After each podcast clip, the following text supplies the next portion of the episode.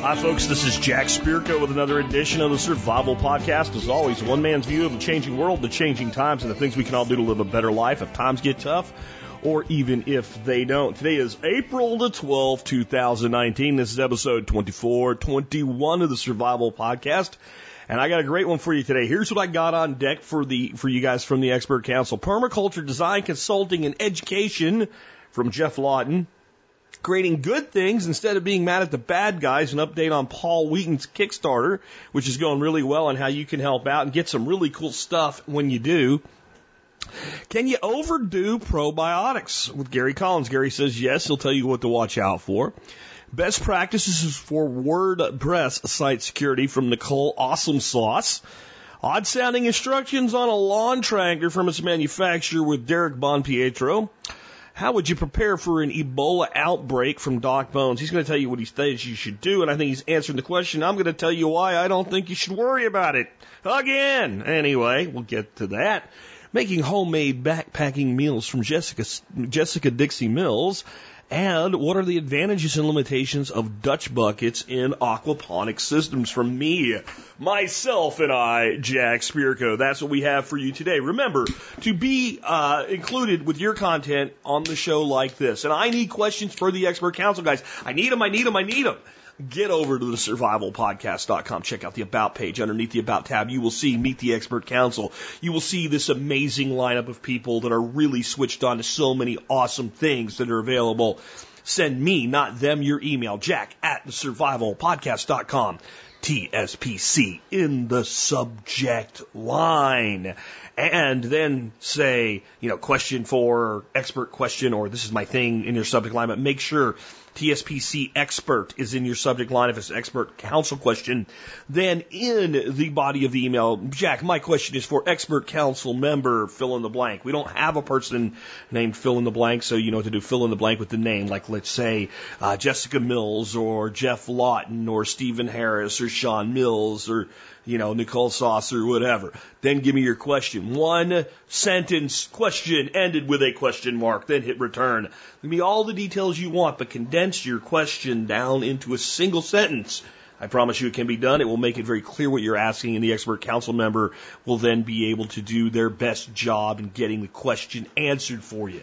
Let's go ahead and dig into it today. I'm going to start off with leading off with probably the, the, the best permaculture expert on the planet, Geoff Lawton, talking to you today about what permaculture design is, what it's like to be a permaculture consultant, and how you begin the education path um, of becoming a permaculturist, no matter what it is you want to do with this design science. Geoff, take it away. Hi, Geoff Lawton here, coming to you from Australia. And uh, today I'd like to talk about design, and that's the subject of permaculture. We're about design. Uh, permaculture is a design science with ethics, so it's an ethical design science. And when you take a design certificate course, you then become a trainee designer. And you can use permaculture as a design system to implement practical applications for yourself or for other people. So you can be a practitioner. Or once you gain some experience, you could be a teacher and you can teach other people, but then you need some experience. But you can also work as a consultant helping other people understand design. And this is greatly needed. People need to know how to begin and lay out a mainframe of design. And I work as a design consultant. I'm also a teacher. I'm also a practitioner. I'm actually a farmer on 66 acres, and that's what I really love. And I also work as an aid worker. So I've kind of gained my credibility by trying to cross right across a broad spectrum of permaculture work. But I'm often asked to consult and I'm often asked my, by my students, how do you go about consultancy? How do you approach consultancy? Well, I go through it in a set of stages and um, it can go for uh, as long as you like, really, but un- until a system is completely established and in maintenance. But I start off with an assessment and I assess the site that I'm consulting on or the project I'm consulting on or the situation I'm consulting on because it can come in many forms. And that assessment is to explain to the client what the potential is, what the basic potential is, and what the ultimate potential is of a site. So from a basic application right through to um, the the a complete um, thorough design with every, all potential met um, as a as an assessment. So then I can get an agreement from my client or my customer, however you want to call them. Um, is this is this what you want? Is this is this fit into what your requirements are? Uh, because if you want something else, let's talk about it, and I'll tell you whether it fits in to what I think is truly a permaculture design. And if, if you want something outside of permaculture, then I'm not I'm, I'm not your consultant. So I clarify with this assessment, this is what you want, this fits in with your requirements, you're okay, and we can sign off on this and we can agree what level of design you require. So once I have that assessment agreement, then I go through, if, if required, then to a, a true design. Then I work on design and I work with the client as to, is this how you want it to go? Can you see what I'm doing? So I have a, quite a level of transparency. So you can see the design as it evolves in stages. Before I put too much effort in and cost too much unnecessary money for my client, I, I keep asking, is this okay? I'm at this stage. You're all right with this. You want to make any adjustments until I get to a final design plan and then I get agreement on that. Is this okay? You want me to ch- adjust it a bit? Do you want some changes? Once we have that signed off, then they may, that may be all they need, but then it can also go on to, would you like this implemented? I can direct the implementation. Now, implementation has quite a few stages. So you have milestones that you really need to, and they're, and initially they're foundation milestones. So I need agreement on each stage.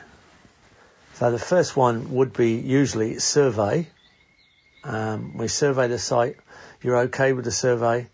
We sign off on it. Then we go through to earthworks and we do the initial earthworks. If we're going to progress in sensible stages, earthworks needs to come quite early. Otherwise, other things are in the way. So I go through and I look at the earthworks. Um, we design the earthworks after the survey because before anything else, when we're looking at a site, we prioritise usually water, access, and structural positions, and quite often they all involve earthworks to lay out a foundation. So once we agree on the earthworks plan, then we implement earthworks. Everybody happy with earthworks before we finish? Do you want anything else involved? If I would prefer a little bit more or changes, I will suggest them and likewise for my client. Once we sign off on earthworks, usually the next stage is irrigation to fast track the establishment of plant systems and living systems. So then it's an irrigation plan and then an irrigation implementation. Then we can install animal systems, plant systems, and now we can start to put in decent infrastructure. So we can put in fences. Um, we, during earthworks, we may put in infrastructure like earth banks, but uh, built infrastructure in built constructed materials. We can start building buildings. We can start putting in um, uh, house if necessary, animal structures, fencing, all, all, the different built infrastructure that can start to um, evolve into a site. And then we sign off on that plan, and on we go. And and and this, as you're implementing, a system will demonstrate its evolutions, and and you may have to adjust to a higher potential of change that's being demonstrated by the system. So you're always talking to your client about now we're seeing an evolution in this direction. We didn't expect that. It's good or bad, but we'll adjust so that we're, we're taking, um, we're, we're, take, we're, we're allowing the system to give us a lead and we'll evolve in that direction so we get a better design. So we keep going through implementation and then we work on establishing a system. So we, once implementation is finished, then we go through to fast track the establishment. And again, there may well be seasonal changes. there may well be evolutions that happen that give us some level of adjustment. And we then take that advantage that we're, we've been given an obvious change through an evolution in the site, through observation. We see this, we then adjust the establishment to speed up the process. So again, establishment as stages, and often they're actually um, they're indicated by the system as it moves through to stability. Once we're at establishment, we can sign off on establishment. We say we're well and truly established. Everything's in position. It's all evolving. We've got to a stage of, of, of stability. Now we go through to the final stage, which is ongoing maintenance. And this should always be set up to be reducing over time so that we end up in a minimum maintenance for a maximum potential in production and stability. So those are my phases of design. Now I like to, I like to take people on consultancies. Um, I've hardly ever done a consultancy in the last 10 years when I haven't had students or volunteers with me.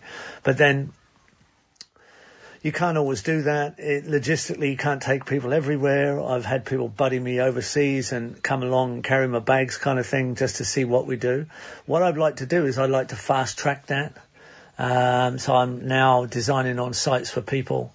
Um, I'm running workshops. I have the potential for one in Florida coming up, possibly in October, a one acre site next to an industrial factory uh, that the client owns, and that need, that will go through as a permanent system, um, and possibly a workshop every year as it establishes.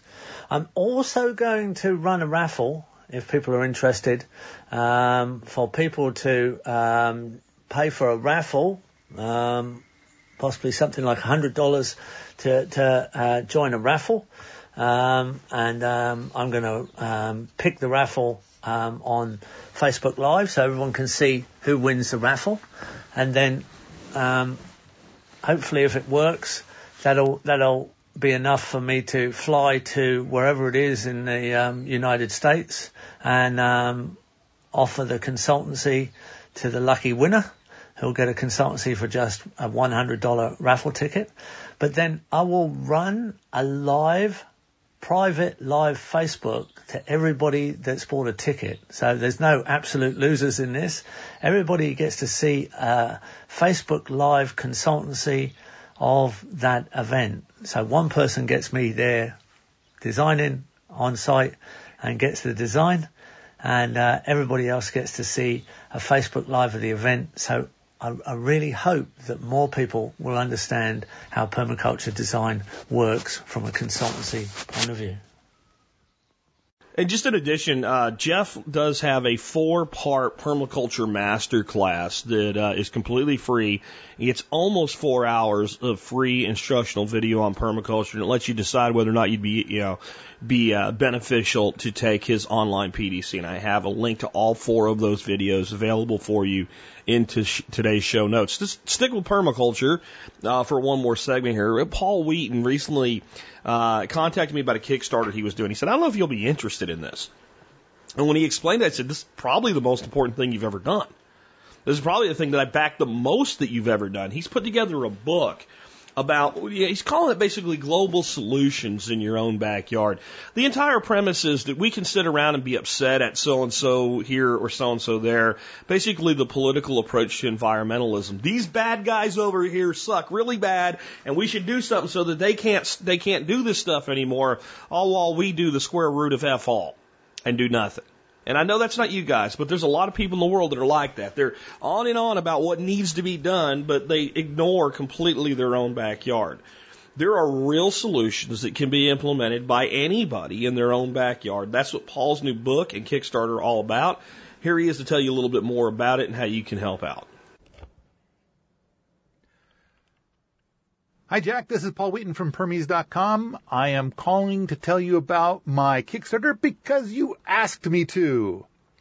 Um, I wrote a book, my first ever book. Uh, it's called Building a Better World in Your Backyard Instead of Being Angry at Bad Guys. Uh, a little bit of a uh, from the summary. This book is a rich collection of things you can do at home that make a huge positive global difference without politics or being angry at bad guys. This book features a strong focus on adding luxury to your life instead of sacrifice. And the frosting on the cake is saving a lot of money. We all hear about the problems, and usually the solutions are to shake our fists at the bad guys. Personal solutions are often about sacrifice. Be cold in the winter, eat sawdust, volunteer for dysfunctional organizations, write to politicians, travel less, buy crap marketed as good for the environment, uh, take cold showers, etc., etc., etc. I need to point out that most of this stuff makes almost no difference. And some of those things actually make the problems worse. In this book, I put a number on those things and I show the numbers for things that really make a huge difference. Save the planet, turn the heat up in winter, take hot showers, eat delicious food, and save thousands of dollars along the way. And most of all, no anger required. Uh, go ahead and be angry at the bad guys if you want, but I wish to show a path that will be a thousand times more effective. It turns out to be easy. A uh, couple of quick examples. Uh, there's a lot of debate right now about uh, carbon footprint stuff, global warming, whatnot, uh, global uh, climate change. Um, and the the funny thing is, is that I think that anybody who says it's an absolute fact is wrong. So you know that's like 99.99% of the people out there. They're all so adamant that it is this one way. It's you know that it's true, that it's false, whatever. But I think real scientists are going to work in the space of probabilities. So um, the key isn't, and then all that really doesn't matter. The, the important thing is, is there are people that are very concerned and uh, those very concerned people, when they go to their solutions, I think that their solutions are extremely weak. They're not going to do much of anything at all. So, for example, a lot of people, uh, uh, forgetting about the light bulb people, but there's a lot of people buying electric cars right now. And while electric cars are great, and I, I think we're all going to be driving electric cars soon, um, uh, I've got so much positive things to say about electric cars. The funny thing is, is that switching from your current vehicle to an electric car saves two tons of carbon per year, and our uh, annual footprint per adult is 30 tons per year. So it's a drop in the bucket. Uh, however, switching from electric heat to a rocket mass heater in Montana, that saves 29 tons so more than 10 times more. Um, and it's the same as parking seven cars, not just switching to electric, but parking seven cars. Geoff Lawton says all of the world's problems can be solved in a garden. In a way, this book sort of proves that to be mostly true. Nearly half of our petroleum footprint and a third of our carbon footprint is tied to food. And while we're at it, Let's tie in the words of Joel Salatin when asked how poor people can afford organic food. He says, have you priced cancer lately? All right, the book is broken into five parts. The first part is the problems. We try to keep that really short because I think we all have a pretty good idea what the problems are. The second part is general strategies. So finances would be a part of that. The third part is about within the walls of your own home. So this would also include stuff for apartment dwellers. The fourth part is backyards, and the fifth part is for homesteads. And I think most of your peeps are going to be looking at uh, homestead stuff. I think we do a good job of showing how veganism is not so great for the environment unless you have your own garden. And when raising your own food, an omnivore diet is typically better. In chapter 17, double the food with one tenth the effort, we share 13 pages of a quick overview of our philosophies in the horticultural aspect of permaculture. We do the math to show hours per year of effort and quantity of food produced. 32 chapters of a very different approach to solving global problems, generally with less effort, more coin in your pocket, and a bit more luxury. There you go, Jack. That's my Kickstarter. I, I hope your peeps can uh, turn out and support it. Thanks. Bye. And as you might imagine, a link to Paul's Kickstarter is in the show notes for today. Uh, full disclosure, I am an affiliate for Paul in this, so if you sign up on uh, his Kickstarter through my link. I do get a little bit of a kickback. It's not a huge amount of money, but um, if you're going to support it and you heard about it here, I would appreciate it if you'd go by the site, thesurvivalpodcast.com, look up today's episode, and use that link. Anyway, with that, let's go ahead. We got a question now for Gary Collins, basically worrying about two things. One, can you do overdo probiotics? Can you get too much of it? And using probiotics with kids, and can that be a cause of concern? Gary, take it away. Hey everyone, this is Gary Collins, creator of the simplelifenow.com. Remember to stay in touch and up to date with me. You must sign up for my newsletter, and that is www.thesimplelifenow.com forward newsletter forward slash newsletter or go to the website and you will see the pop up or it will be on the right hand side, guys.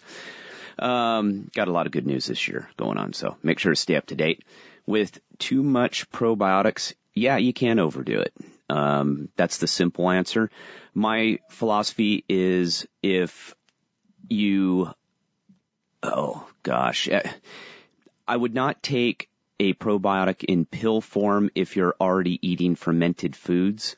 The pill form is if you're not eating fermented foods or you have um, a specific, you know, condition that you need more probiotics, or you're on the road. So if you're eating them regularly, I don't think taking a probiotic supplement is necessary. Uh, as far as you're a kid, um, a child, you have to be careful. You're introducing some new bacteria into their digestive system, into their immune system.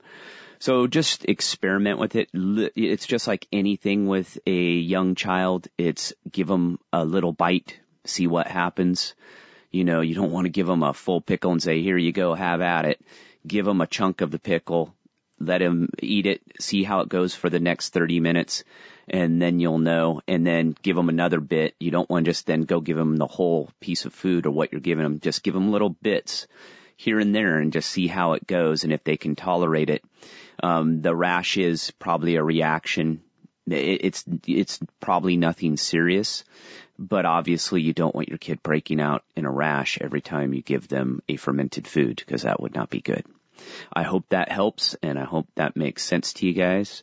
And again, www.thesimplelifenow.com. Remember, I'm an MSB member, so you get 10% and free shipping off your entire order. Take care.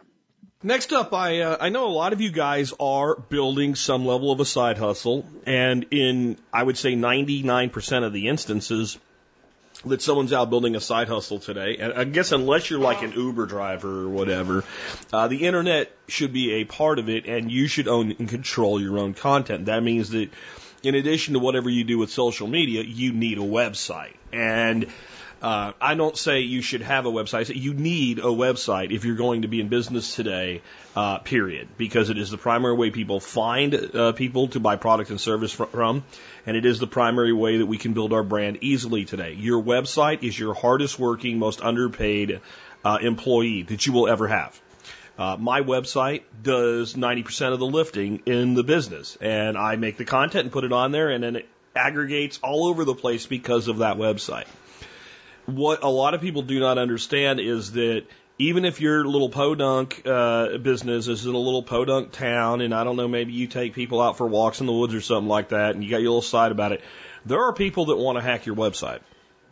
And there are dozens and dozens of reasons that people want to hack your website. Some people just kind of get off on finding a site, getting control of it, and shutting it down. More often, they want to inject malware uh, and that way, everybody that visits your site potentially becomes another one of their targets. So even though you might think you're not really uh, a high profile target, uh, you can be. And the probably the most used software to build websites today, and I really think it should be, is WordPress. But whenever something kind of becomes a de facto standard, it becomes something that gets more targeted. So, we need to make sure we're keeping our site secure. Nicole Sauce has a question about that and a really detailed answer as to what you can do to keep your site secure online today. Hey, TSP, Nicole Sauce here from Living Free in Tennessee with a question from Matt about securing your WordPress site. He's wondering what can he do or what should he be doing to keep his website hacker free? This is a great question, Matt, because I'd say about three weeks ago, very timely, my newspaper website got malware installed on it. Now Matt's got a similar problem. Um, he is unable to get ads approved at Google because they say there's malware on his site. And when he called his host, they said, well, you, you have to pay us $50 a month to deal with this. They wouldn't even scan his site for him to tell him what was wrong. Bluehost. And then, so he started researching it and found the two plugins I would recommend, which are Sucuri and WordFence. And he did his own scan and didn't find anything. So now what? Matt, get the hell off Bluehost. Why are you on Bluehost? Why? Why? How many segments have I done about hosting, guys? So you should be on WP Engine or getahostnow.com. Does that mean that they will keep you completely free of any infection? Negative. But I can tell you what they will do. If something happens, and I know this because I use them and something happened, they caught it before I did. They caught it before I did. Two hours. Two hours there was an, in, an infection that came in and they were on it and they shut everything down and they reached out and said this is going on and they made everybody change their passwords, ran the scans, fixed the problems, and then went through the last step, which is getting the sites off the blacklist networks, right? So what host will do that for free? Not every host. Now I can tell you this, they did require me to help. They ran the scans, said these are the problems, you need to fix these problems. In, you know, in the case of the newspaper site, I fixed some of the problems because it was basically I had a theme on there that after the latest update of WordPress needed to be deleted. And I had it as a backup theme in case my primary theme went messed, got messed up so I could roll over to, to the theme that was there, but it had a security hole in it. And so I deleted it. I didn't need it. And then there was a list of plugins that could have issues and I looked at the plugins very carefully and there were a couple I was no longer needing really. I had used them for, you know, like a one-time deal and I deleted those and I was done and scanned the site, no more problems. And once that was done, they navigated all of the blast, you know, black, so like Norton will blacklist you. Google will blacklist you. Once that happens, all the other people like McAfee and whatnot blacklist you and then you get the red screen of death when somebody goes to your site. So it is possible, Matt, that you do not have an infection right now or anything on there or malware and that you simply have an outdated plugin that one of those sources doesn't like and then once you're listed on one of those sources, you're listed on all the sources, but your your question was what what should I be doing? So I'm going to talk about this in two parts. Part 1, best practices that you should do if you have your own website and you're managing it. And this is for WordPress. First one of course is get a good host. Make sure you have the right host. I can't stress this enough. Do not use HostGator. Do not use Bluehost. That's the same company, by the way. Go to WP Engine. They're great. Go to Get a Host now. They're great. They'll be there with you when there's a problem. Two, make sure that you keep everything up to date. Your version of WordPress, your PHP, your plugins, your themes, everything up to date. Three, backup. Backup off of your host. I back up once a day, full backup I use a plugin called Updraft and it backs it up to a Google Drive, which is free storage, which is why I do it there. You can go to Dropbox or download it to your computer. That automatic backup is the best way to save my butt, I know, because it goes in the middle of the night and then if I wake up in the morning and there's a problem, I can roll back. And I have the one from the day before that I can roll back to as well. And here's the best part. Because I get an email confirmation of orders on Holler Roast, for example, if I have to roll back and some of those orders are no longer there, I have an email and I can still do the order. So I'll know what that, you know, I'll know, oh, that was a payment for this and I can send that out. So that's number three, backup. Four, make sure you're using an SSL security certificate on your site. If your host charges you for an SSL, get a different host. The SSL secures your site and you want to like have it on your whole site so that y- people who are there know that when they put their their credit card information, for example, in there, it it's secure for them to buy something. And so a lot of like if if you do not have that at this point, Google hates you, so just make sure you have that. Number 5. Use strong passwords. Have a different password for your hosting login versus your WordPress admin login. Then number 6, and this should have been first. Never never never store people's credit card information, social security numbers, or other pieces of information that enable identity theft on your web host. Do not store it. If you're using WooCommerce, Matt, you don't have to. You can just use PayPal or Stripe or whatever. There's a little checkbox in settings that says store this on my server or not, and the answer is do not do it. I can't tell you how happy I was when I had the infection on my newspaper site three weeks ago to know that everybody who subscribed to my paper lost zero information. And I mean, the, the infection was not of the kind trying to grab it, to grab that kind of information, but they were safe and they were safe be, in, in part because I made the decision not to store stuff on my own server that I am paying for, right? So don't do it. Do not, do not, do not. Okay. So that's what you can do.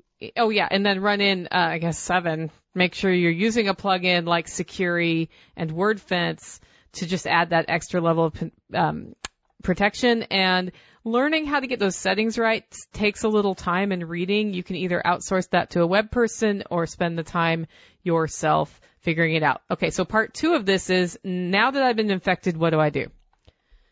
And I'm going to tell you this from the perspective of somebody who develops websites but doesn't like to mess with security. When infected, the first thing you do is you call your host and you say, crap, I'm infected. What do I do? And if you have a good host, they will run a, an analysis of your site and then email you a summary and then you have to fix what's in that summary most hosts are not going to fix the problem unless for some reason it's their fault that you're infected, right? So with that info, and they should not charge you for that. With that information, you can go in and fix the problem unless you're not a web developer. Then you might not be able to. And if you hit that point, then what you do is you outsource it to a web developer who can't. Cause in my opinion, paying somebody a couple hundred bucks to fix, you know, you just give them the report and they fix it. They, they'll run their own scan usually and then you're done, right? So, in my opinion, paying a couple hundred bucks for that is well worth it because then I can spend that time focusing on things like getting new customers, selling more coffee, building more websites, doing that sort of thing. I'm in a gray area because I build websites, so a lot of times when I get that report, I can fix most of what's there. Sometimes I can't. And when that happens, I totally outsource it to people who are way better at that than I am. It's worth every penny. And I know you're saying you don't have the budget from your side hustle, but you do need to have a secure site. And then two, you need to get yourself off all of the blacklists. I have put together um, a list of you know links for what what where you need to go to get off the blacklist that you can handle yourself or you could outsource that too. But you know you need to get off Google's blacklist, you need to get off Norton's blacklist, and there are different ways to do that. Like with Google, you need to make sure that you, you have the webmaster tools installed so that they'll actually listen to you.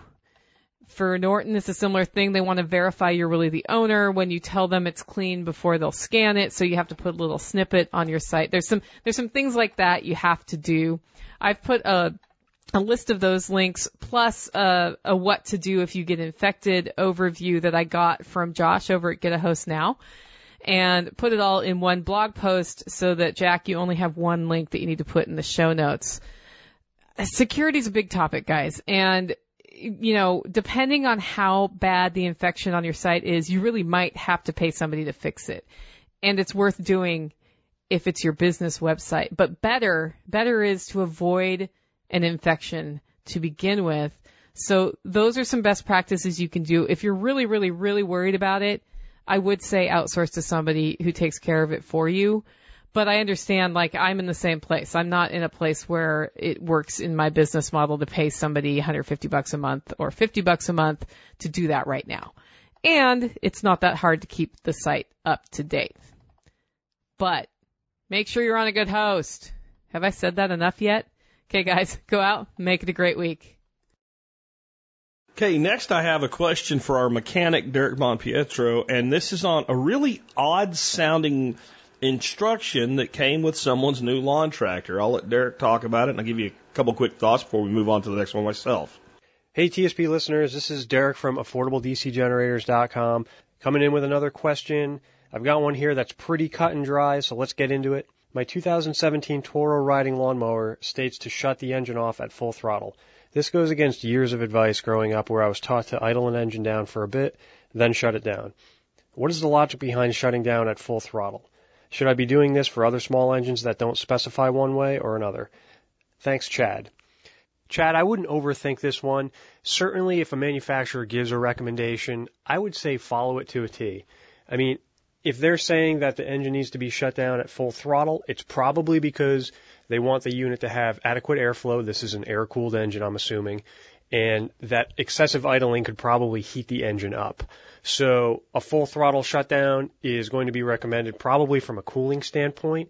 You also have to remember that a lot of these newer engines, especially the larger air cooled ones, also have emissions now on them. So they're not as straightforward as they were, say, 10, 20 years ago. So it, there's a good chance that this model may have a catalytic converter of some sort or any kind of air injection on it. So if the manufacturer says shut it down at wide open, shut it down at wide open.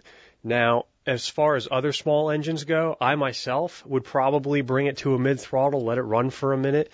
That way you can bring the cylinder head temp down and let the oil cool down a bit before shutting it down. So if you're not getting a recommendation, I'd probably do that myself. But if somebody's saying that you should shut the engine off at wide open, go ahead and do it.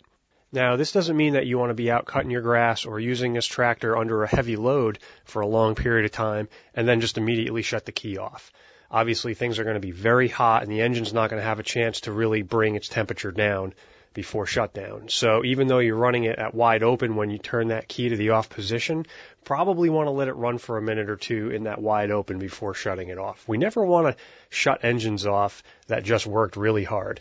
Uh, liquid cooled engines or anything with a turbocharger, you're typically going to give them at least one to two minutes to begin with in order to bring the temperatures down before shutting it off. Now, Chad, what I would recommend doing, obviously, when you start going into a storage season for this particular lawnmower, I'm assuming that you only cut grass with it and that it gets stored in the wintertime and you're not using it to plow, is that you would not follow this procedure to go into a storage cycle. So that would make you want to drain the fuel out of the carburetor. And even though you're not shutting it down at wide open, uh, you're you're getting the fuel out of that carburetor and gas tank before putting it away for for long term use. I think we need to go into like a survival podcast, proper small engine shutdown protocol. We need to coin some kind of phrase for getting that fuel out of the carb, shutting the valve off, letting it sputter out before it comes to a stop, and then just putting it away for winter. Disconnect the battery, put it on a shelf so you can charge it once in a while, and get this thing buttoned up for a couple of months before it comes out for use again. We got to coin some kind of phrase for this or get an acronym. Chad, I hope that answers your question. Keep it simple on this one. Don't overthink it. Just shut the thing off as the manufacturer recommends. Focus more on following the maintenance schedules, making sure you got fresh oil in there, making sure you replace the spark plug and do valve adjustments at their proper intervals. Don't sweat the shutdown procedure. This thing will run forever if you take care of it. Go to my website, affordabledcgenerators.com. Wait 20 seconds, put your email in there. I'll send you a newsletter to keep you up to date, and you'll get a promo for the generator kit on Amazon. If you have something with a battery, you should be charging it with an affordable DC generator. Take care, guys. Looking forward to the next one. Okay, so here's what I think is going on. Uh, most of these motors are air cooled, these lawn tractor motors. And that means that as crazy as it sounds, if that motor is sitting there idling um, without moving, the motor actually can be hotter than if the motor's running and you're driving around. Additionally, if we go to an idle, we are slowly allowing the fuel to go into the cylinder.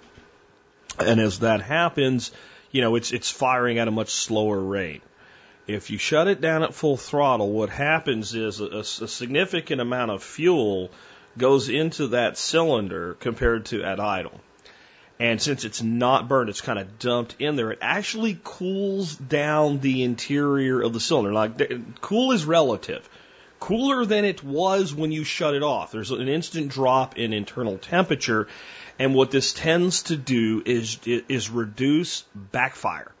That, that is what this does. And what you'll find is that this is more true when you got weather 90, 100 degree weather outside that when you are in uh, cooler temperatures, if you allow the motor to idle or bring it down half throttle before you shut it off, you probably won't get backfiring. So my opinion, if you're getting backfiring, this is a, a, a countermeasure to, to getting backfiring when you shut the damn thing off. If you um, are not getting backfiring, it's probably not necessary to do. And but it probably won't hurt anything. It seems ridiculous because you kind of feel like this would be like the instructions here would be when you get home with your car, right? Put your car in park, stand on the accelerator, tack the motor up, and shut it off. Nobody would do that. But remember, your car is cooled with a radiator and a water pump and a thermostat that regulates the temperature of the coolant circulating throughout the water jacket on your motor. And I do not know of a lawn tractor, I know tractor, but a little lawn tractor like a Husqvarna like I have or something that has a radiator in it. So it's an air cooled engine and that's probably why. And it's probably to avoid backfiring. That's a guess, but I think it's a pretty good one. Uh, next up, I got a question for Doc Bones on Ebola. I'm going to try, man. I'm going to try not to go full on Stephen Harris after this one. Hi, Joe Alton MD here, also known as Dr. Bones of doomandbloom.net, where you'll find over a thousand articles, videos, and podcasts on medical preparedness for any disaster. I'm also the co-author of the Book Excellence Award winner in medicine, The Survival Medicine Handbook, the essential guide for when medical help is not in the way, now in its third edition, and the brand new book, Alton's Antibiotics and Infectious Disease, the layman's guide to available antibacterials in austere settings, and other books, plus the designer of an entire line of medical kits at store.doomandbloom.net. This week's question for the expert council is from Clinton, who writes, I know last time it seems we got lucky with Ebola not spreading more than it could have. This time appears worse to me. If a website that I've checked out is right, it is and will be worse. Do you agree or is it a non-event? Background. Right now we are living in an apartment, so a lot of stuff is tied up in storage. We live on a budget and have the means to go out and buy the things I need to take care of my family. But we're a little short on storage space. Is it time to make sure we have three months supply of food stored up along with all the medical supplies? I know it's always time for that, but in the move there's a lot of stuff in storage. We didn't expect it to take so long to sell our house. One of the items in storage is your first version of the Survival Medicine Handbook. Wow, a collector's edition at this point, huh? That sure would be nice to have on hand right now. Hopefully we can find a place quickly so that we can be in a better place to ride out some storms. Thanks again, Clinton. Clinton, I did a lot of research into Ebola during the epidemic in West Africa in 2014 when I put out my Ebola Survival Handbook, which actually hit the New York Times bestseller list and was one of the top 100 books in all of Amazon. I've kept an eye on the current epidemic in Congo. I feel comfortable talking about the subject. There are different strains of Ebola, and this one has taken 740 lives out of about 1,100 cases in little more than a year. So it isn't a non-event in Congo, at least. That doesn't compare so far to the more than 11,000 deaths and 28,000 cases that were identified in Sierra Leone, Liberia, and Guinea from 2014 to 2016. And it also doesn't take into account the poor reporting and the limited international response up to this point. Security issues are also hampering a full evaluation of the situation in Congo. Congo is a relatively unstable area and pretty dangerous to work in. In the next week, the World Health Organization will decide if this epidemic is a public health issue of international concern. That'll ramp up the medical response and hopefully increase the survival rate of those infected. In 2014, Ebola killed the highest percentage of people early and in areas where intravenous hydration was not available. That means that some Ebola patients probably died simply from dehydration. Maybe IV fluids would have saved their lives. The website you quote gives some advice about what to store, but only suggests masks and gloves as personal protection gear. For a viral outbreak like Ebola, you need gowns, aprons, face shields, and more to have a reliable protective effect. Check out our pandemic kit at store.doomandbloom.net to get an idea of what you should have. You must also have planned out a sick room either in your home or a separate hospital tent to make sure that the sick are separated from the healthy, and this is something you should do before an outbreak occurs. You'll find a thorough discussion on establishing a sick room either in our Survival Medicine Handbook's third edition, our current edition, or Alton's Antibiotics and Infectious Disease, although the antibiotic book honestly is mostly about bacteria, not viruses. It'll take some time for the Ebola epidemic in Congo to have a major impact internationally, so you've got time to get your supplies to your current location. But remember that supplies do you no good if you can't access them in times of trouble. This is Joe Alton, MD, that old Dr. Bones, wishing you the best of health in good times or bad. Thanks for listening. Hey, besides getting a copy of the third edition of our Survival Medicine Handbook, don't forget to check out our entire line of medical kits and supplies at store.doomandbloom.net. That's store.doomandbloom.net. You'll be glad you did. Okay. Again, I'm going to try to go into my, you know, my my somewhat, you know, transcendental monk state here so that I don't flip my shit. There is not, see, I can't do it. There is not, not, not, not, not, not, not, not, not, effing not going to be an outbreak of Ebola in the United States of America. I'm sorry, I can't do it. It's not going to happen. Not significant enough for you to worry about it. Now, what Bones gave you is general practical good advice to deal with the potential to have an epidemic or pandemic of any kind at some point in history. Ebola doesn't work that way. When Ebola was raging in Africa, if you lived in the third world shitholes that were ground zero on a street where your neighbor had Ebola and shit literally runs down the side of the road in an open ditch, okay? If you lived there, you had about a 1% chance of getting Ebola. And the reason is that Ebola is a very fast moving and highly lethal infection, so it doesn't spread very good a, a fast spreading infection that will actually become the kind of global pandemic we, we, we fear, it needs to be something that the symptoms initially are mild. The contagion rate is high, and it takes a long time for the illness to go from I feel a little bit like I have a flu to I'm chucking my lungs up out of my mouth. Ebola moves very quickly, and therefore, when someone becomes infected with it, determining that they have that infection is quick and efficient, and they end up isolated. You're not going to have a sick room for Ebola because you're going to only have about a 1% survival rate. That's why it's so damn scary. You put somebody in a sick room, you might as well just watch them die. If somebody gets Ebola, they need to be going immediately, immediately to a high level hospital. And the only real hope they have is that they are able to uh, acquire blood from one of the rare Ebola survivors and do a blood transfusion. That's how the quote unquote Ebola nurse survived during the last one.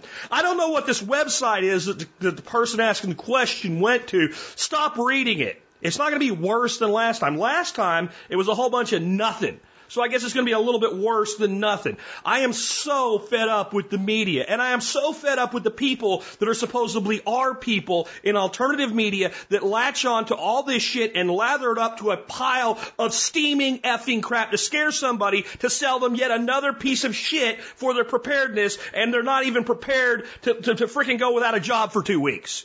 I'm not mad at Bones here. Bones gave you an honest answer to how you prepare for a pandemic or an epidemic. With Ebola, it's not going to happen, it's not going to happen, it's not going to happen.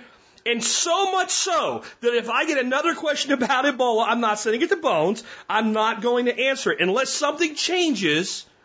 If something actually changes, like it mutates into some weird strain or something, we'll talk about it. I'm telling you, this is not a concern.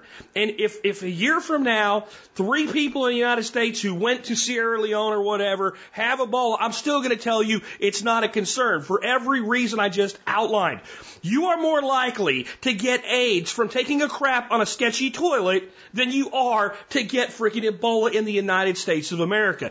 If you do the math, if you get the total number of cases from the last outbreak when it was the worst of the worst, and you compare the total number of people in these third world open sewer shitholes to the total number of people there, you will see an infection rate of under 1% at ground zero. And it's not because it's not highly contagious, because it is highly contagious. It's because the person that gets it dies. The person that gets it becomes extremely ill extremely quickly. And that leaves very little time for them to be a vector of transmission. It is also, while highly contagious, it is not highly contagious like, let's say, the airborne types of flu are. You actually have to get contact with the individual and let's say their blood or their saliva to get it. So unless somebody gets Ebola on purpose, and runs around and figures out a place where people routinely are going to come into contact with like their eyes or their mouth and snot's all over it, it's just not going to be highly infectious. And I know somebody say, but Jack, it could mutate. And if it does, we'll talk about it. It's been around a long time. It ain't mutated. This is up there with Fukushima, go get your radiation pills, which don't even help with anything except thyroid cancer and won't do the square root of F all for you in the United States when it's over in Japan. Chill, relax. There will be no Ebola outbreak. You can bet on it. Let's talk about something better. Jessica Mills, let's talk about making your own backpacking meals before I snap a gasket and do go full Harris. Hey y'all, Jessica Mills, aka Dixie here from Homemade Wanderlust over in YouTube land, answer a question about backpacking. This one comes in from Jeremy who's looking for help on making homemade backpacking meals. Details. Over the winter, my wife, the kids, and I were making trips to the mountains every couple days, and we would take a mountain house meal or similar just add water type dinner. And here I assume that he means he's going to actually boil the water and then add it, so just add boiling water. However, uh, even though that seems like, of course, that's what he's talking about, people do cold soak meals to save the weight of fuel and a stove. So with these freeze dried meals, if you add water and you let it sit long enough, it's going to rehydrate. But I personally like them better warm. Uh, so anyway, we got the idea to try to make our own with some success and some failure. Do you have any suggestions on making homemade just add water meals?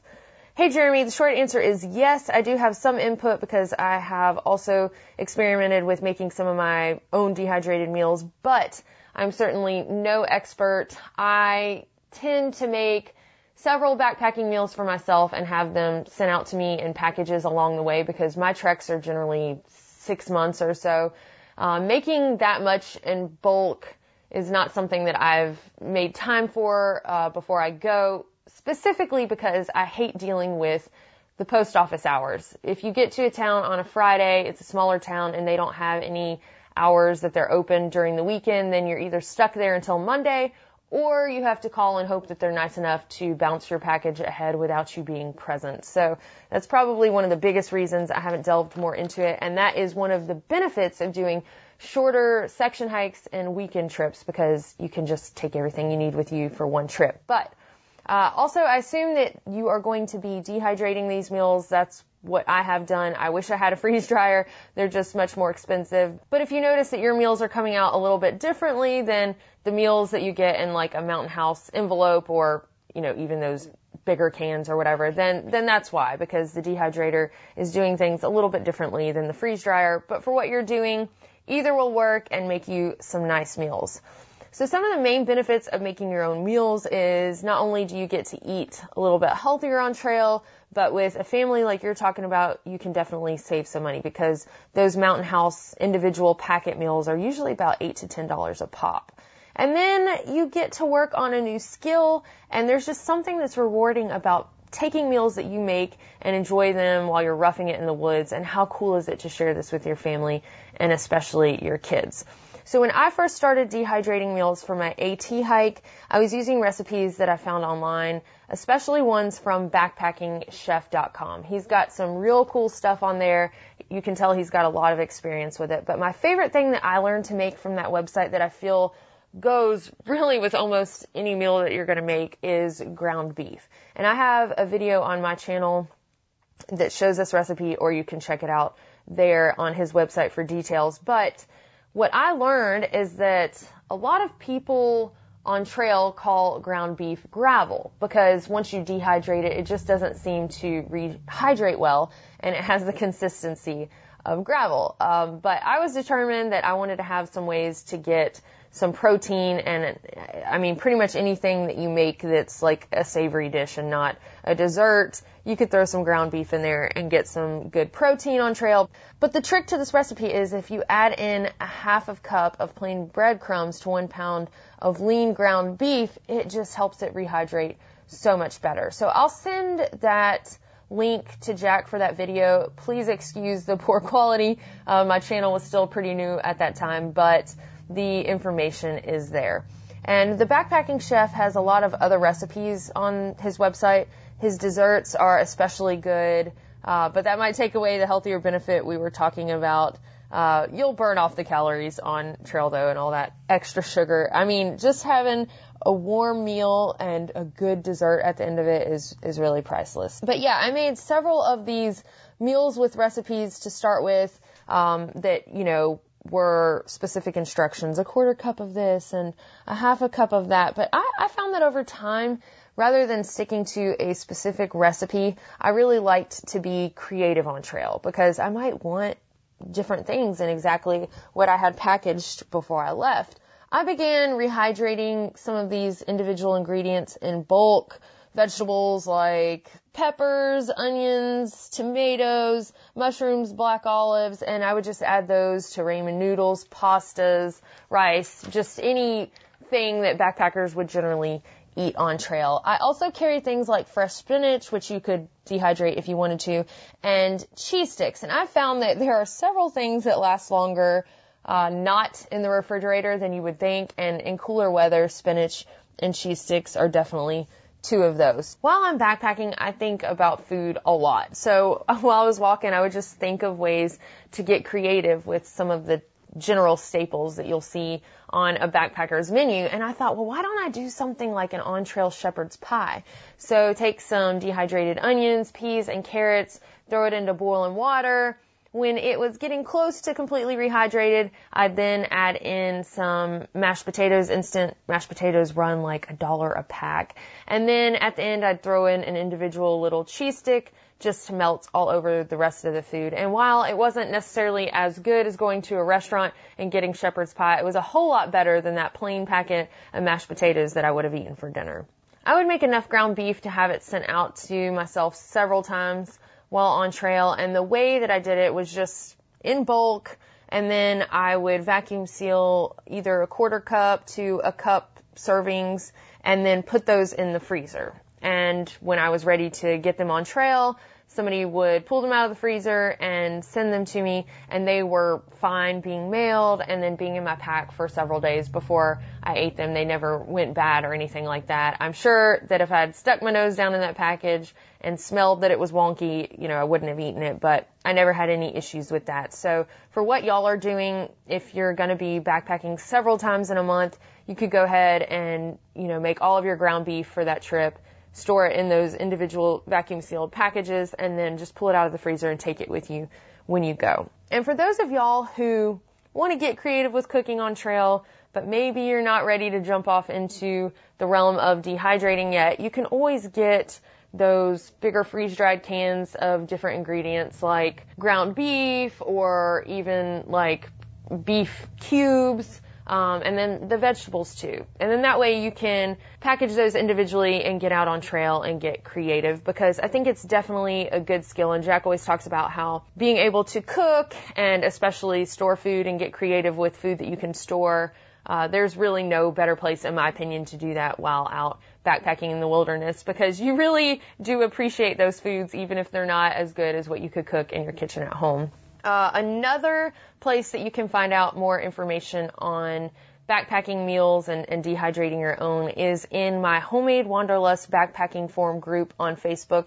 There are tons of people, about 30,000 members now, with different levels of experience. So that would definitely be a great topic to get started in there. And I'm sure if you use the search bar within that group, there are already a lot of conversations about food because people who backpack They love food. And if Jack has anything to weigh in on some of his ideas of how to get creative with dehydrated meals, I would love to hear that also. Thank y'all for having me. I appreciate the question, Jeremy, and y'all be sure to check out Homemade Wanderlust on YouTube to learn more about backpacking or to follow along with some of my adventures. Thanks again, y'all. Bye.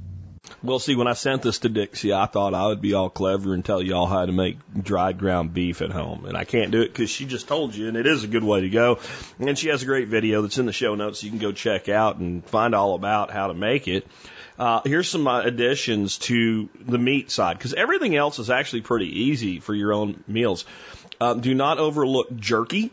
Jerky is a fantastic way to add meat to your meals, and you can make your own or you can buy it cutting it up into small pieces and simmering it will cause it to rehydrate to a degree. It will soften it.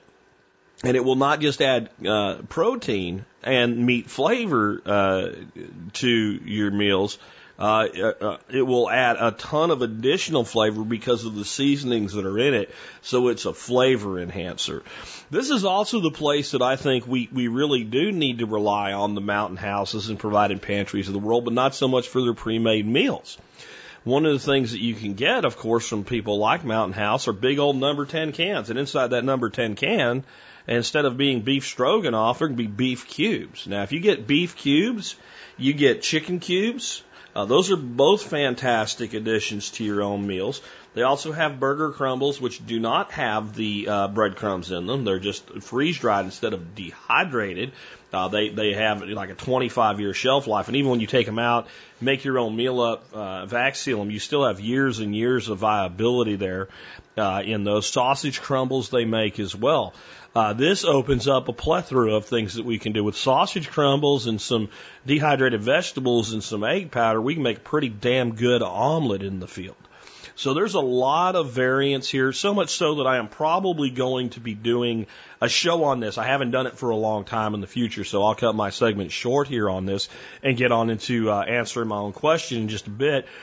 I'll also let you know that I've reached out to O'Meals, who now does a discount program for MSB members, and they have their meals are all more like they have a MRE style heater in them, and they're a mainstay meal. You know, they're a, a chili or or something like that, and but with those heaters, you can do some pretty creative things. So I just I just formed a deal with them. They're going to be sending me like a couple cases of their meals, and I'm going to put together a series of videos on Jack Hacks. So this is not really making your own meals. This is taking a prepared meal and expanding it into something that gives you a better caloric yield when you're on the trail and tastes better and maybe feeds more people, etc.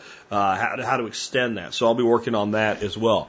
Next up, I got my question today, and it's on aquaponics, or it could be hydroponics, and it's on Dutch buckets. Uh, this comes from Grady, and Grady says, um, what are the benefits and problems with the Dutch bucket system? Would there be any advantages to having a Dutch bucket system in addition to aquaponics and traditional garden?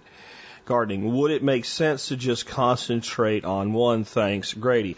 Grady, let's let's talk about the the, the, the ending question first.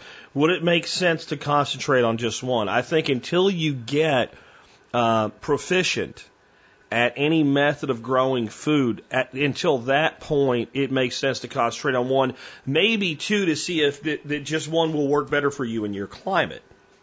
For instance, here, I do a lot with wicking beds, aquaponics, etc., because my soil sucks. Uh, because there's so little soil, so I have to build it up anyway. And because really, unless I can find a fenced in area or create one, uh, it is necessary for me to raise up my production high enough so that like my ducks don't eat it. So if I had a plain old regular garden, and let's say I had great soil and I could do that here, then I would need to fence that in to keep the ducks out. So um, I kind of gravitate to that end. Uh, and and gravitate toward perennial production because they're more resilient. Trees can grow in rock, uh, believe it or not, than than the other way. So you may want to try a couple things because one just may be better for you uh, than another. But really focusing on one makes sense until you get what you're looking for from it or decide that you need to try something else. Now, Dutch buckets. Uh, Grady sent this question several times, so I decided to answer it. I've been hesitant to answer it because I've never actually built a Dutch bucket system. I understand how they work, and in my redesign of my aquaponics greenhouse, there's going to be at least a couple of them uh, this time around. But that's not going to happen until the end of this summer season as we transition into fall and I rip everything out of that greenhouse and completely redo it.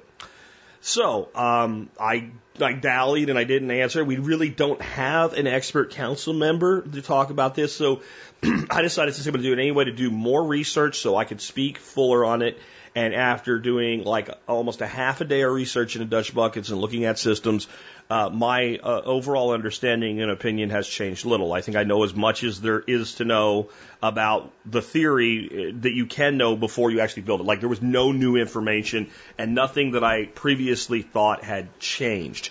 So here you go. What are the problems? Let's start with the problems of Dutch bucket system. They really don't have a lot of problems. It's one of the reasons people do them. One of the problems that can happen though is the flow through them, either continuous or intermittent controlled by a timer, needs to not be excessive because you can only flow so much through a bucket. And the truth is you can, so let's look, before I even say that, let's talk about what a Dutch bucket basically is. It's a bucket or a container about the size of a bucket and you fill it with a growth medium. It can be done with something like Leca which is the little uh, balls that they use in higher end aquaponic systems, or lava rock. Uh, they've been I've seen them built with with vermiculite. I've seen them built with expanded shale. If it's a light material, I've seen them built with cocoa fiber. Right, if, if water can flow through it, it'll work. They, and they are primarily used to grow compu- uh, cucumbers. I was going to say grow computers, grow cucumbers and tomatoes, with tomatoes being the major crop that's grown in them. So one of the problems is if we do not get the flow right, if we go too fast, as this fast growing tomatoes get very aggressive root systems, and it's one of the reasons they work so well, that we can flood, back flood them. So it has to be a slow, controlled uh, flow. Additionally, whenever you do a slow flow in aquaponics, the slower the flow, the more restriction on a valve, the more buildup of solids will occur. So if you don't have a really good solid separator system in your aquaponics or your hydroponic system, and more so with aqua than hydro, you need to routinely open and reset the valves, or what will happen is eventually they will clog, you won't have enough flow, and the plant will then die. So it's something that requires some level of maintenance uh, which is true of aquaponics anyway. But again, the more we restrict flow, the more the potential to build up solids that do not get filtered out becomes.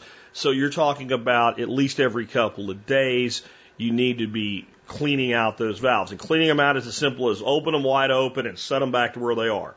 And every valve in my system, uh, systems I should say, what I do is I take a Sharpie marker and right on the valve I mark where that wing of that valve should be when it's set right. And that way, if I'm not even, I, you know, it takes seconds, right? I'm not even sure if it needs to be cleaned out. It ain't been cleaned out in a while. Open, super flow, put it back, take a look at it, you know, because the pump could have slowed down or something. But in general, that makes things easy. So that's about all the problems I can come up with. I will say that because the water's moving slower, depending on where you set your system up, you may need to provide shade to the buckets and the return line themselves because with a slow flow, you have potential to really heat up the water that's flowing back into your system, which could be disadvantageous at certain times. Uh, and certainly, with only a small amount of water flowing through the leca or the lava rock or whatever you're growing in, uh, that container has the potential to become really hot, and your roots are hot on your plants, and they won't do well. So you have to think about the roots. Move over to advanced. So why does anybody do this? Well, number one, it allows you once you build a system to expand almost at will. Okay, um, very very inexpensively. You get a bucket, you plumb a hole in the bottom so it can overflow into the return line you, you bring a, you know, you add on to your, your, your manifold basically another distributor. You stick the bucket in there, you shove a plant in, you turn it on, it goes. Uh, next, it, most people that are doing this are looking for high production of tomatoes. Tomatoes, when you want to do high production, you want to do what's called hard pruning. That means we prune off all of our suckers, and we have one central line of vine coming up. And we prune that till it's very narrow, about the diameter of a five gallon bucket, I'm just saying.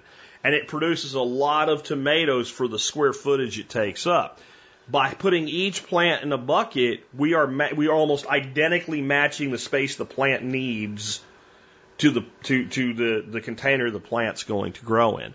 Next, when we grow tomatoes like this, we're going to get an awful lot of suckers that we have to prune off. So we can literally only start a few tomato plants, and as those suckers come up, we can go over prune the sucker off one, plug it into the next bucket, open the valve a little bit more and run the water at a little bit higher of a flow rate until that sucker roots and then back it down like its brothers to or sisters to, to a slower flow and, and self propagate the system over time. Uh, that's, you know, so what we would be pruning and throwing away, we're now making new plants with. Additionally, once we kind of get that method going, uh, tomatoes generally do sooner or later have problems with blight. So your your your oldest tomato plants, once they get blighted to the point where you're not getting the production you don't want anymore, you can yank them out and then backfill those and go through your whole season constantly redoing suckers. Um, those are many of the reasons that I personally think Dutch buckets make sense. Um, they really are for your vine crops, maximizing vertical space. Unlike a flood and drain, they also have as long as you don't run too much water and overfill them, they don't really have a failure point. So when we do an ebb and flow bed, we stick a bell siphon in there, and if the water gets a little bit too slow, what can happen is that bell siphon will fail to trigger. So what that means is it'll fill up like it's supposed to start siphoning. It'll be the your your bed will be full to the top of water. Your roots are not getting any air now, and this is bad if it goes on too long. And water keeps coming out of the discharge, but it never gets high enough volume to trigger the siphon, so it sticks at the top. As bad as that is, the other problem you can have with a bell siphon is because the water maybe for some reason gets there was a something going in the line, a little bit of goo got out of the line, all of a sudden your your pump is pushing more pressure through the system, or another valve clogged, and now since it's almost like that valve was turned off, the the valve you're on is letting more water through, and it triggers but now the flow rate is too high, and when the water gets all the way to the bottom and it's supposed to break the siphon, water's coming in fast enough to hold it there and keep it from breaking. So now it's not breaking. So you, so now you got, and if you don't catch it, you could have a day or two of plants sitting maybe in a greenhouse with, with only a couple millimeters of water in the bottom of the ebb and flow bed. It dries up and your plants die. With a Dutch bucket, it's a constant flow system. It's a small trickle of water through the system. In a five gallon bucket, you want to set that flow to about five gallons an hour.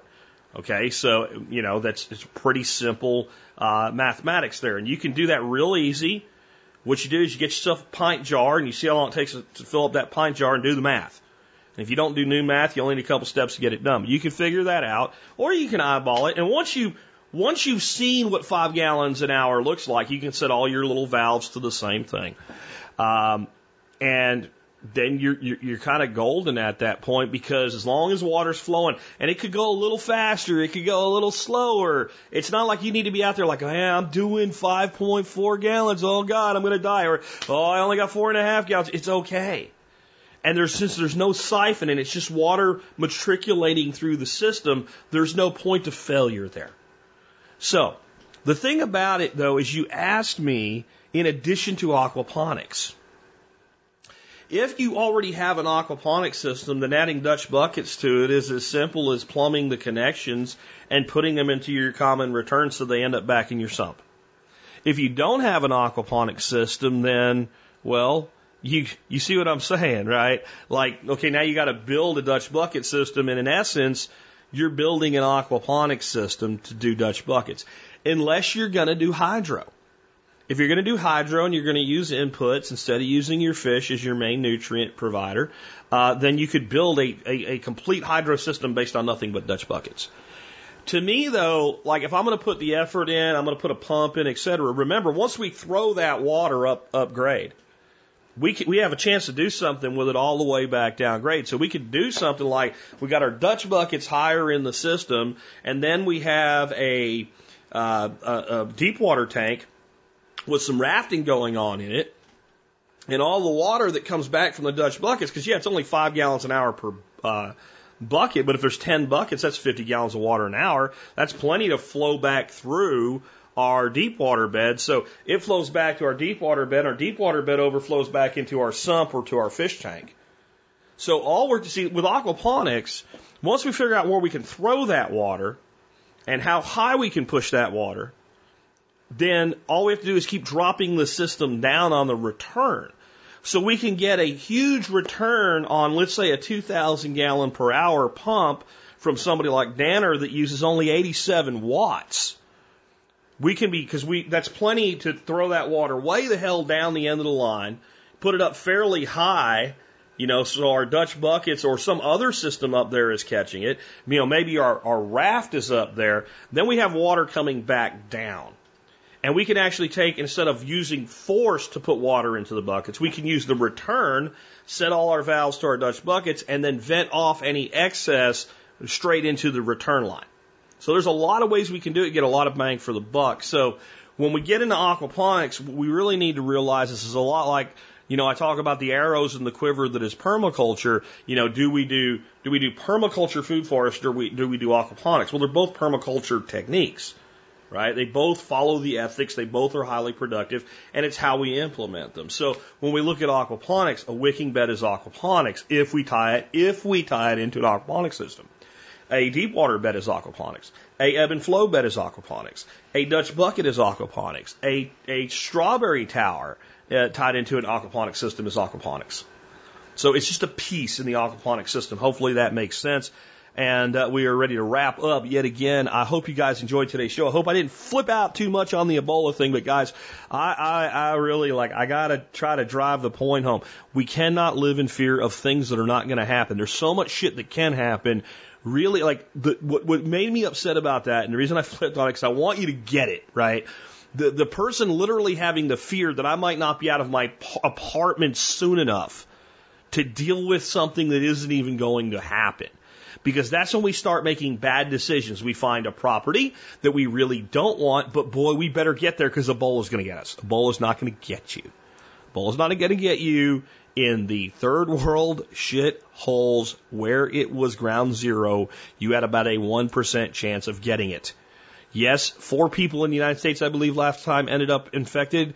There are over 330 million people here you are more likely to win the lottery by walking outside, accidentally stepping on a lottery ticket somebody threw away, having it stick to your foot, and when you peel it off, you say, I might as well scratch this thing and find that you have won $100,000. That is more likely than you ever, ever, ever in your life, unless you are with Doctors Without Borders and go to one of these places, to have to worry about Ebola in the United States. If that changed due to mutation, We'll talk about it. I promise you. With that, we have wrapped up another show. We are at the end of another week. It is a Friday, Friday, Friday, and it is time that we uh, remind you that one of the ways you can help support the Survival Podcast is just do your online shopping at tspaz.com. That's T-S-P-A-Z, tspaz.com. Today's item of the day is Maldon sea salt. Maldon sea salt. I love this stuff. The first time I found this, it was at a restaurant. I was like, where the hell has this been my entire life? It's just salt. It's the way that it's made though. It's in these little wonderful crispy flakes. And it's not when it says like add a tablespoon of salt to a season. Don't put this in there. This is special salt. You keep it by itself in its own little salt box or a jar or something like that. And you put this on the top of food because it gives the salty crunch that you have to experience to understand. And then when I thought like this is the greatest thing ever invented with salt, um, I found out that Maldon also makes smoked Maldon salt. Yeah, smoked salt flakes. This is the bomb. Check it out. This stuff's cheap. It's about six bucks a box.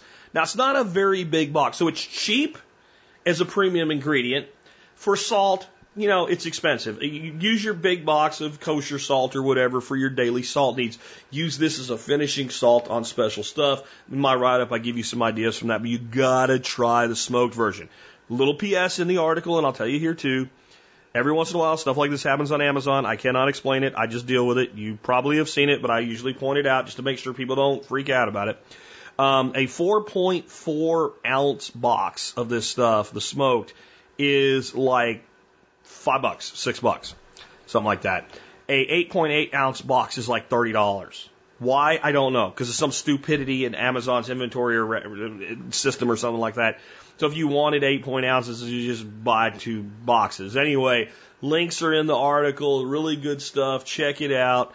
And definitely try the, the if, if you're like, I don't know, try, if you're going to get one or the other, you know, try the smoked salt. Like, this is one of those things like, it's cheap, right? Six bucks. So like the next time you're going to buy something on Amazon, you know, add this to your order and it will change the way you cook a little bit and make your adventures in the kitchen a little bit better. Uh, next up, remember you can always support us by joining the MSB. You can do that by going to the survivalpodcast.com and clicking on members to sign up. With that, let's talk about our song of the day. Song of the day today as we wrap up the week and Jackson Browne week, week is going to be, I think, the only song that we put in the rotation for Jackson Browne week that most people have heard. Um, I guess some of you younger folks that don't dig classic rock maybe you've never heard this song, but this song's been used in a lot of ways in a lot of places uh, other than just on his albums, and it's running on empty. And this is a great song, and it kind of uh, it was the epitome uh, of explaining the life on the road that people like Jackson Browne lived. Um, there was also kind of a literal statement. We say running on empty. That means I'm like almost out of energy. I'm almost out of like mental gas, whatever. But he, when he was working on the Pretender album, um, he literally was running on empty all the time. He was only a few blocks from the recording studio, and he, he was always driving around with his car on empty. I guess Jackson Browne might be a lot of things, but he's not a prepper because a prepper, you know, the gas needle goes down to three quarters and we're filling up. Uh, so, you know, that's another impetus of where some of the idea of the song came from. But I think this song is so popular because we can all relate to it. We have all had points in times where we've pushed ourselves to the limits of what we can really do. And we get to that point where we feel like, you know, we are, I'm on my last, I'm running on fumes, man. But I'm still going to complete this mission. Remember that there's a place for that, but that life is a marathon and there's a place for taking a flipping break too. One of my laws of life is that you are a battery and batteries need care, maintenance, and recharging. So run on empty when you have to, but fuel up whenever you can. With that, we've wrapped up another week. Hope you enjoyed today's show. It's been Jack Spirko with another edition of the Survival Podcast, helping you figure out how to live that better life if times get tough or even if they don't.